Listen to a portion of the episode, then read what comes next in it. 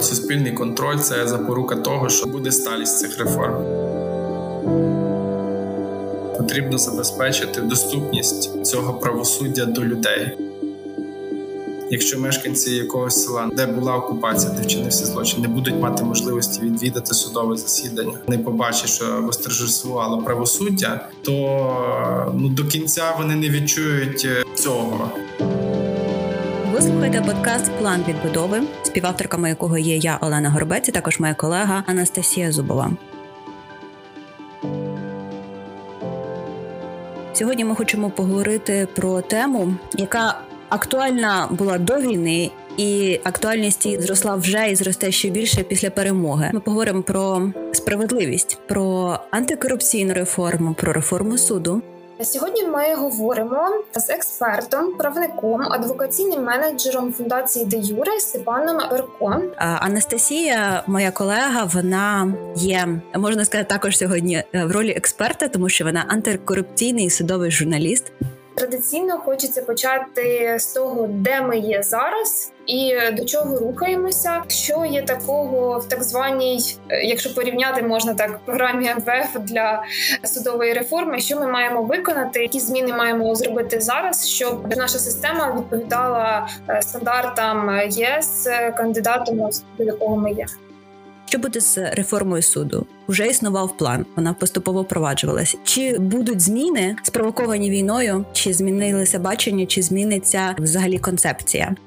Я мабуть почну з того, що судова реформа у нас мабуть, е, з середини 90-х років відбувається. Тобто, в нас е, на кожних виборах це, мабуть, не з основних і може багатьом здаватися, що ну, якщо так довго щось роблять і досі не зробили, а результату люди ніби не відчувають, то напевно нічого з того не буде. Але воно є не так. Насправді, в 2015 році, після майдану, з'явився дуже амбітний план судової реформи. Він полягав в тому, що потрібно всіх суддів в Україні перевірити, чи вони є доброчесними, тому що є дуже багато випадків, про які в суспільстві відомо недоброчесності суддів. Це йдеться і про хабарі, інші речі. А друге, це перевірити їхній професійний рівень, тому що не секрет, що Особливо до речі, в час президентства Януковича суддею можна було стати дуже легко через зв'язки. Ти міг формально отримати юридичну освіту, раз, два, три, і ти вже не просто якийсь суддя в районі. Ти в суддя в апеляційному суді, наприклад, Київської області або Києва, на таких жирнючих місцях, особливо в господарських судах, де вирішуються комерційні спори. Адбітна була мета. Через це були розроблені і зміни до конституції відповідні, і почалася перевірка всіх суддів. Але знову ж таки, через те, що є завжди велика спокуса у влади не відпустити відпустити суддів у вільне плавання, не дозволити їм бути незалежними. Це ж потім всі незаконні рішення, які будь-хто ухвалює, ці ж їх можна потім в суді скасувати, а потім ще й до відповідальності притягнути. І через ці політичні впливи і втручання ця реформа фактично не вдалася до кінця. І власне ми зараз перебуваємо. Я би сказав, на це перезапуск е, органів суддівського врядування. Це Вища рада правосуддя і Вища кваліфікаційна комісія. Вони відповідальні за добір суддів у системі систему, тобто хто потрапляє у систему, і за звільнення за викидування системи тих, хто є негідними. Власне, проблема реформи 15-го року полягала в тому, що перевіряти і очищувати систему доручили тим, хто очолює систему, і очевидно, що результату ми не отримали. Скажімо, успішний добір вищої кваліфікаційної комісії. Це були, як згадувала Анастасія, вимоги міжнародного валютного фонду по підтримці України ще до початку повномасштабного повномасштабного вторгнення, і формування Вищої ради правосуддя і Вищої кваліфікаційної комісії це одна з вимог, яку поставив Європейський Союз перед нами для того, щоб зберегти наш кандидатський статус до Європейського союзу. І окремий ще такий маленький, я би сказав, е, блок. Це також є одна з вимог Європейського союзу. Це реформа добору суддів конституційного суду. Часом ми про це забуваємо, бо конституційний суд він собі так тихенько сидить на якомусь пагорбі, але час від часу якісь рішення такі виносять, що просто вони сколихують всю юридичну спільноту і все суспільство. По всіх цих пунктах вже відбувається якийсь прогрес. Тобто, ми бачимо зараз активно ведеться добір і призначення членів Вищої ради правосуддя. От ми сьогодні з вами зустрічаємося. Призначив двох членів Вищої ради правосуддя, що дуже показово. Це були ті кандидати, до яких не було жодних зауважень щодо доброчесності, ані в етичної ради. Це орган, який перевіряв цих кандидатів, ані в представників е, громадянського суспільства. Більше того, одним із членів Вищої ради правосуддя є відомий адвокат. Е, активіст, можна так сказати, Роман Маселко. Тобто це людина, яка з 2014 року займається реформою судової влади. То він підтримував е, активістів, які постраждали через дії е, поліції. Це як вчора хтось написав, що зараз ми на тому етапі пішли від того часу, коли членом ВРП був Ківалов, і тепер член ВРП Маселко. Так, і і нам цей шлях зайняв 8 років. Я би не сказав, що це очевидний результат, який ми добилися, тому що це багато зусиль громадянського суспільства. Цей успіх він полягає в тому, що не було якихось вказівок з президентського офісу, за кого точно голосувати чи не голосувати. Там дійсно відбувалася дискусія, і ми б навіть бачили, що в наших спілкуваннях з депутатами, що в них є бажання багатьох підтримати гідних кандидатів, тому що дуже важливо суспільство суспільству дати цей сигнал, що є бажання провести реформу, будуть е, спроби десь щось відкотити, тому що Роман Масалко це там всього лише один член Вищої ради правосуддя, куди буде входити 21. Але це сигнал. Е, людина, яка не боїться казати на чорне, чорне, на біле, біле в такому органі, це насправді більше ніж одна людина, тому що відкритість такого органу вона дозволяє суспільству більш активно реагувати на якісь речі, ну і змушує інших членів цього органу відповідно до того, що реформа Вищої ради правосуддя вона вже в процесі, і ми бачимо перші якісь позитивні сигнали. Звісно, що не все ще визначено, тому що левову частку членів Вищої ради правосуддя буде призначати з'їзд суддів, тобто це делегати від всіх суддів України будуть обирати своїх представників до Вищої ради правосуддя. Ну і скажімо так. Попередній досвід показує, що вони обирають осіб, які ну, мають зберегти статус-кво. Тобто завдання не очищувати судову владу від негідних, а зберегти, захистити суддів. І тут е, ну проблема, тому що з одного боку судді потребують захисту. Це правда. Вони насправді найбільш вразливі зі всіх гілок влади, тому що по-перше, суддів багато. Завжди може подзвонити з якогось високого кабінету людина і сказати, тобі потрібно це і це це зробити. Тобто, я, я би так сказав, що власне завдання Вищої ради правосуддя одного боку карає недоброчесних і негідних представників цієї влади, а з другого боку дуже сильно захищає тих, на кого здійснюється тиск. Якщо суддя відчуває, що його захищають то в нього буде більше сили протистояти якомусь тискові і ну, відчувати, що він не сам. На жаль, маємо дуже багато прикладів, коли судді готові були озвучувати випадки тиску на них, боролися проти тиску на них, але замість захисту від вищої ради правосуддя ну, навпаки отримали цькування, їх ще притягували до відповідальності, і подібний процес відбувається зараз. Фактично, кандидати подають документи е, для конкурсної комісії, яка буде визначати тих, хто потрапить в вищу кваліфікаційну комісію. Ми в фундації де Юри очікуємо, що десь до кінця року, можливо, в нас вже буде повноважний склад Вищої ради правосуддя, тобто вона зможе ухвалювати рішення з вищою кваліфікаційною комісією. Все залежить від того, як буде відбуватися конкурс. Там набагато більше вакансій. Але теж я думаю, на початку наступного року теж ми вже за позитивного якогось динаміки зможемо отримати цей орган. Сказали про те, що все ж таки є ризик, що е, там навіть у ВРП з 21 члена можуть піти люди із цієї системи, як в умовах воєнного часу, і можливо, якщо цей процес затягнеться і на після війни, як е, в умовах е, обмежених можливостей громадського суспільства до якихось громадських акцій, мітингів в умовах інформаційної війни, будьмо відверті, будь-яка зараз е, щонайменша критична стаття, яка стосується органів української влади, може бути підхоплена і роздута в велике псо нашим ворогом. Звідси ось е, побоювання і обмеження для діяльності журналістів, таких як Настя, для громадських діячів, які значною мірою форсували, контролювали реформи, боролися з корупцією до війни. Виклики дійсно серйозні, тому що навіть ми з нашими колегами з інших громадських організацій, коли плануємо нашу комунікацію тих чи інших питань пов'язаних із е, реформою, ми розуміємо, що ми не можемо себе вести, скажімо так, комунікації, як ми собі могли це дозволити до повномасштабного вторгнення, тому що люди зараз дуже емоційні, люди травмовані, і будь-який меседж, який може свідчити те, що, наприклад, реформа йде кудись не в той бік навіть без допомоги російських якихось операцій і ПСО, воно може піти в якийсь неправильний напрямок. Тобто, ми намагаємося нашу комунікацію вести більш обережно, але знову ж таки ми не можемо мовчати. Воєнний стан воєнним станом, свободу слова, думки, і в тому числі мирних зібрань ніхто не забороняв, тому що мирні зібрання може заборонити тільки суд навіть не закон про воєнний стан. Саме тому дуже важливо, щоб в нас був справедливий суд, який зможе оцінити, чи в цій ситуації навіть зараз воєнного стану конкретна потреба висловити якесь своє обурення громадянами, чи вона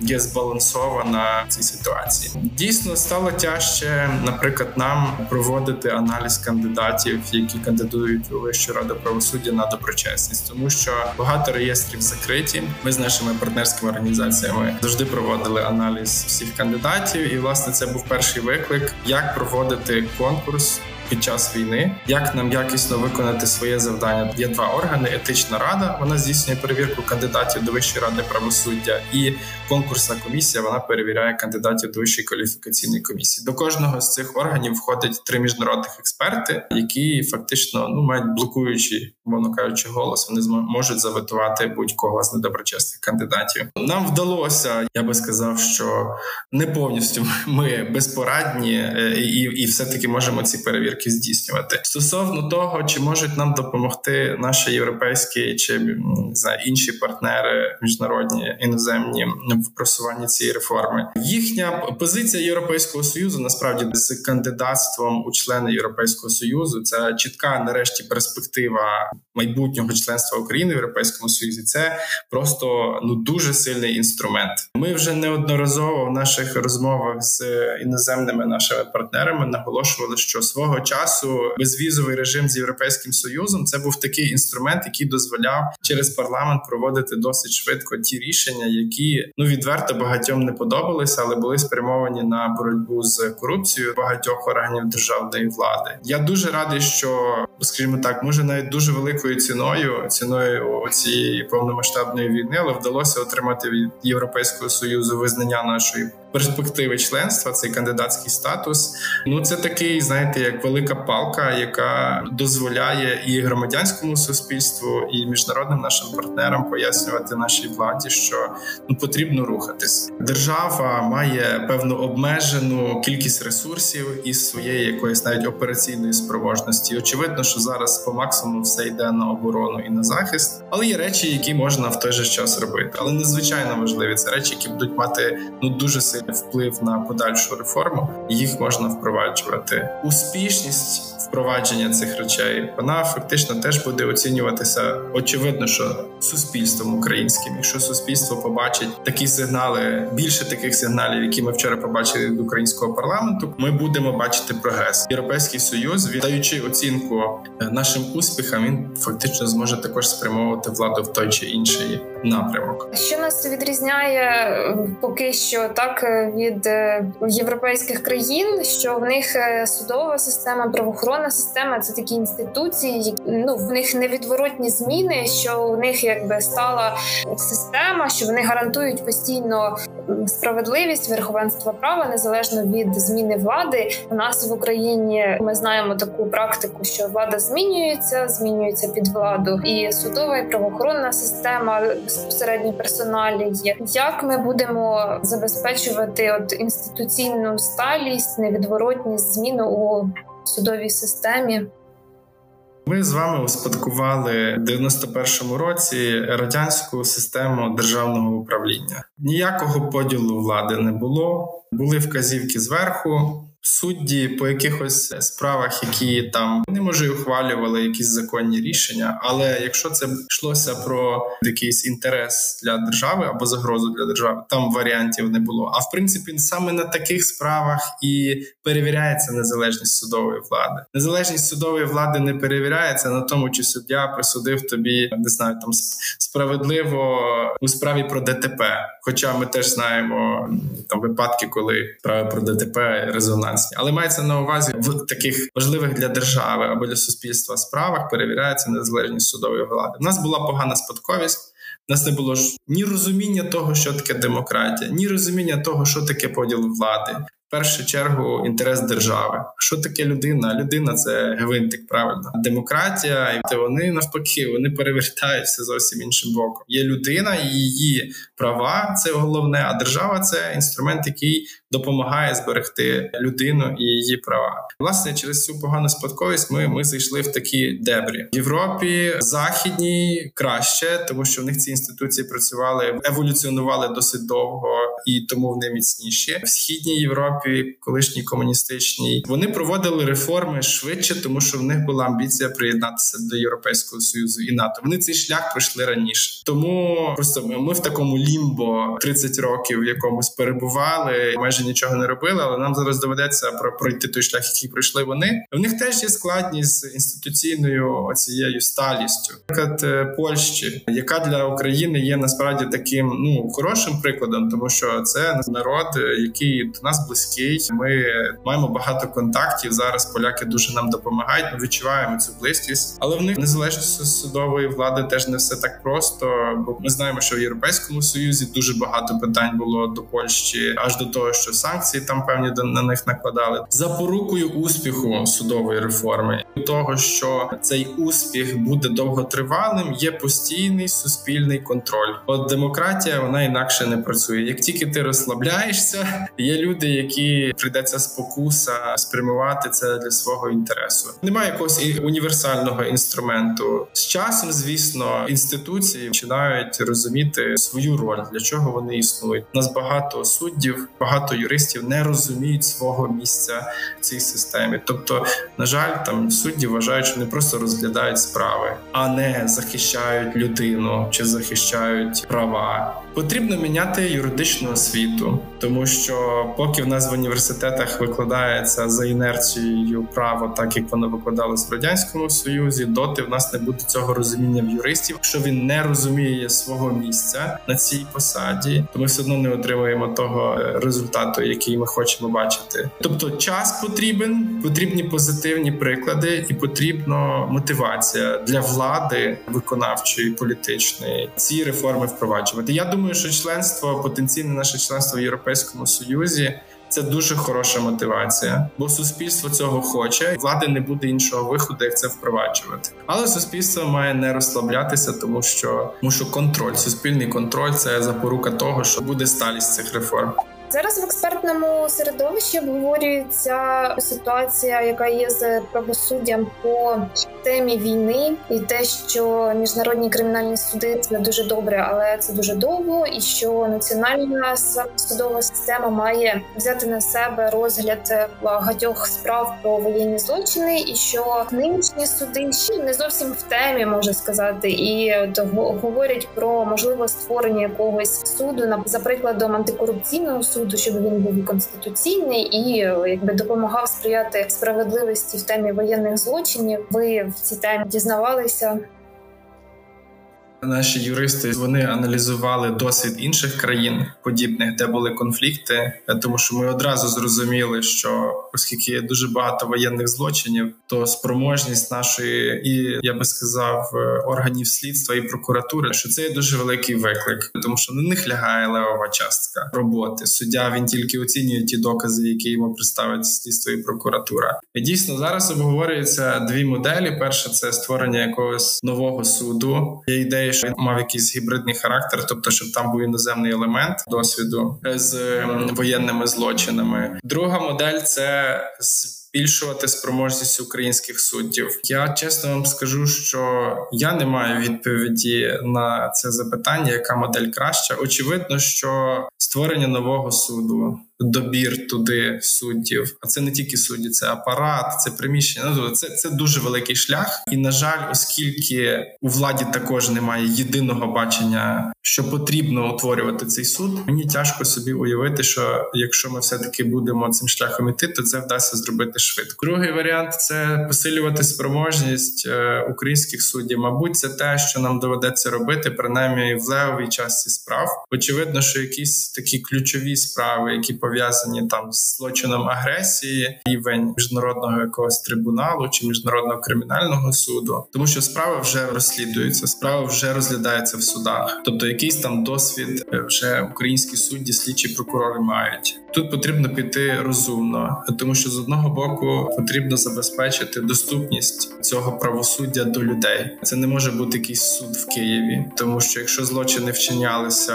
наприклад, там в Чернігівській області, в Сумській області, де була окупація, частиною правосуддя є те, що люди мають бачити, що воно здійснюється. Якщо мешканці якогось села, де була окупація, де вчинився злочин, не будуть мати можливості відвідати судове засідання, не побачать, що восторжествувало правосуддя, то ну до кінця вони не відчують е, цього. І тут треба думати, можливо, потрібно створювати якісь округи, де де на на рівні не знаю, апеляційних судів, де де фактично створювати окремі колегії, які будуть виключно займатися воєнними злочинами. Насправді цим би мало займатися міністерство юстиції, їхнє бачення. Я не знаю, можливо, це розробляється зараз, тому що я, я безпосередньо цим питанням не займаюся. Мої інші колеги цим займаються, але ми розуміємо, що потрібно тут працювати. Якщо залишити все як є, то ми просто отримуємо результат такий, як зазвичай ми, отримуємо. Що судова влада, яка не має довіри, прокуратура, яка ну типу до якої теж є багато питань, органи розслідування, які може просто не мають спроможності. Тут треба теж розуміти, що є випадки, коли є злий умисел поховати справу, а є випадки, коли просто нема спроможності або професійного рівня. Сподіваюся, що наші міжнародні іноземні друзі допоможуть нам цьому. Принаймні була багато інформації про те, що на рівні розслідування злочинів з різних країн приїжджають слідчі, допомагають збирати докази. Проблема є. Проблему дійсно потрібно вирішити. Має бути дискусія про те, як її вирішити, в який бік іти. На жаль, поки принаймні зі сторони влади е, ми не бачимо бажання цю дискусію відкривати і шукати якісь рішення. Роботи в нас ще багато, але будемо продовжувати нашу культякову демократію.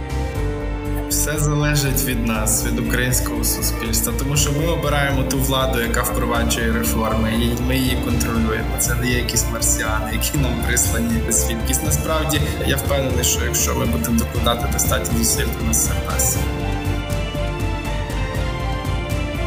Ви слухали подкаст План відбудови від студії Що чути.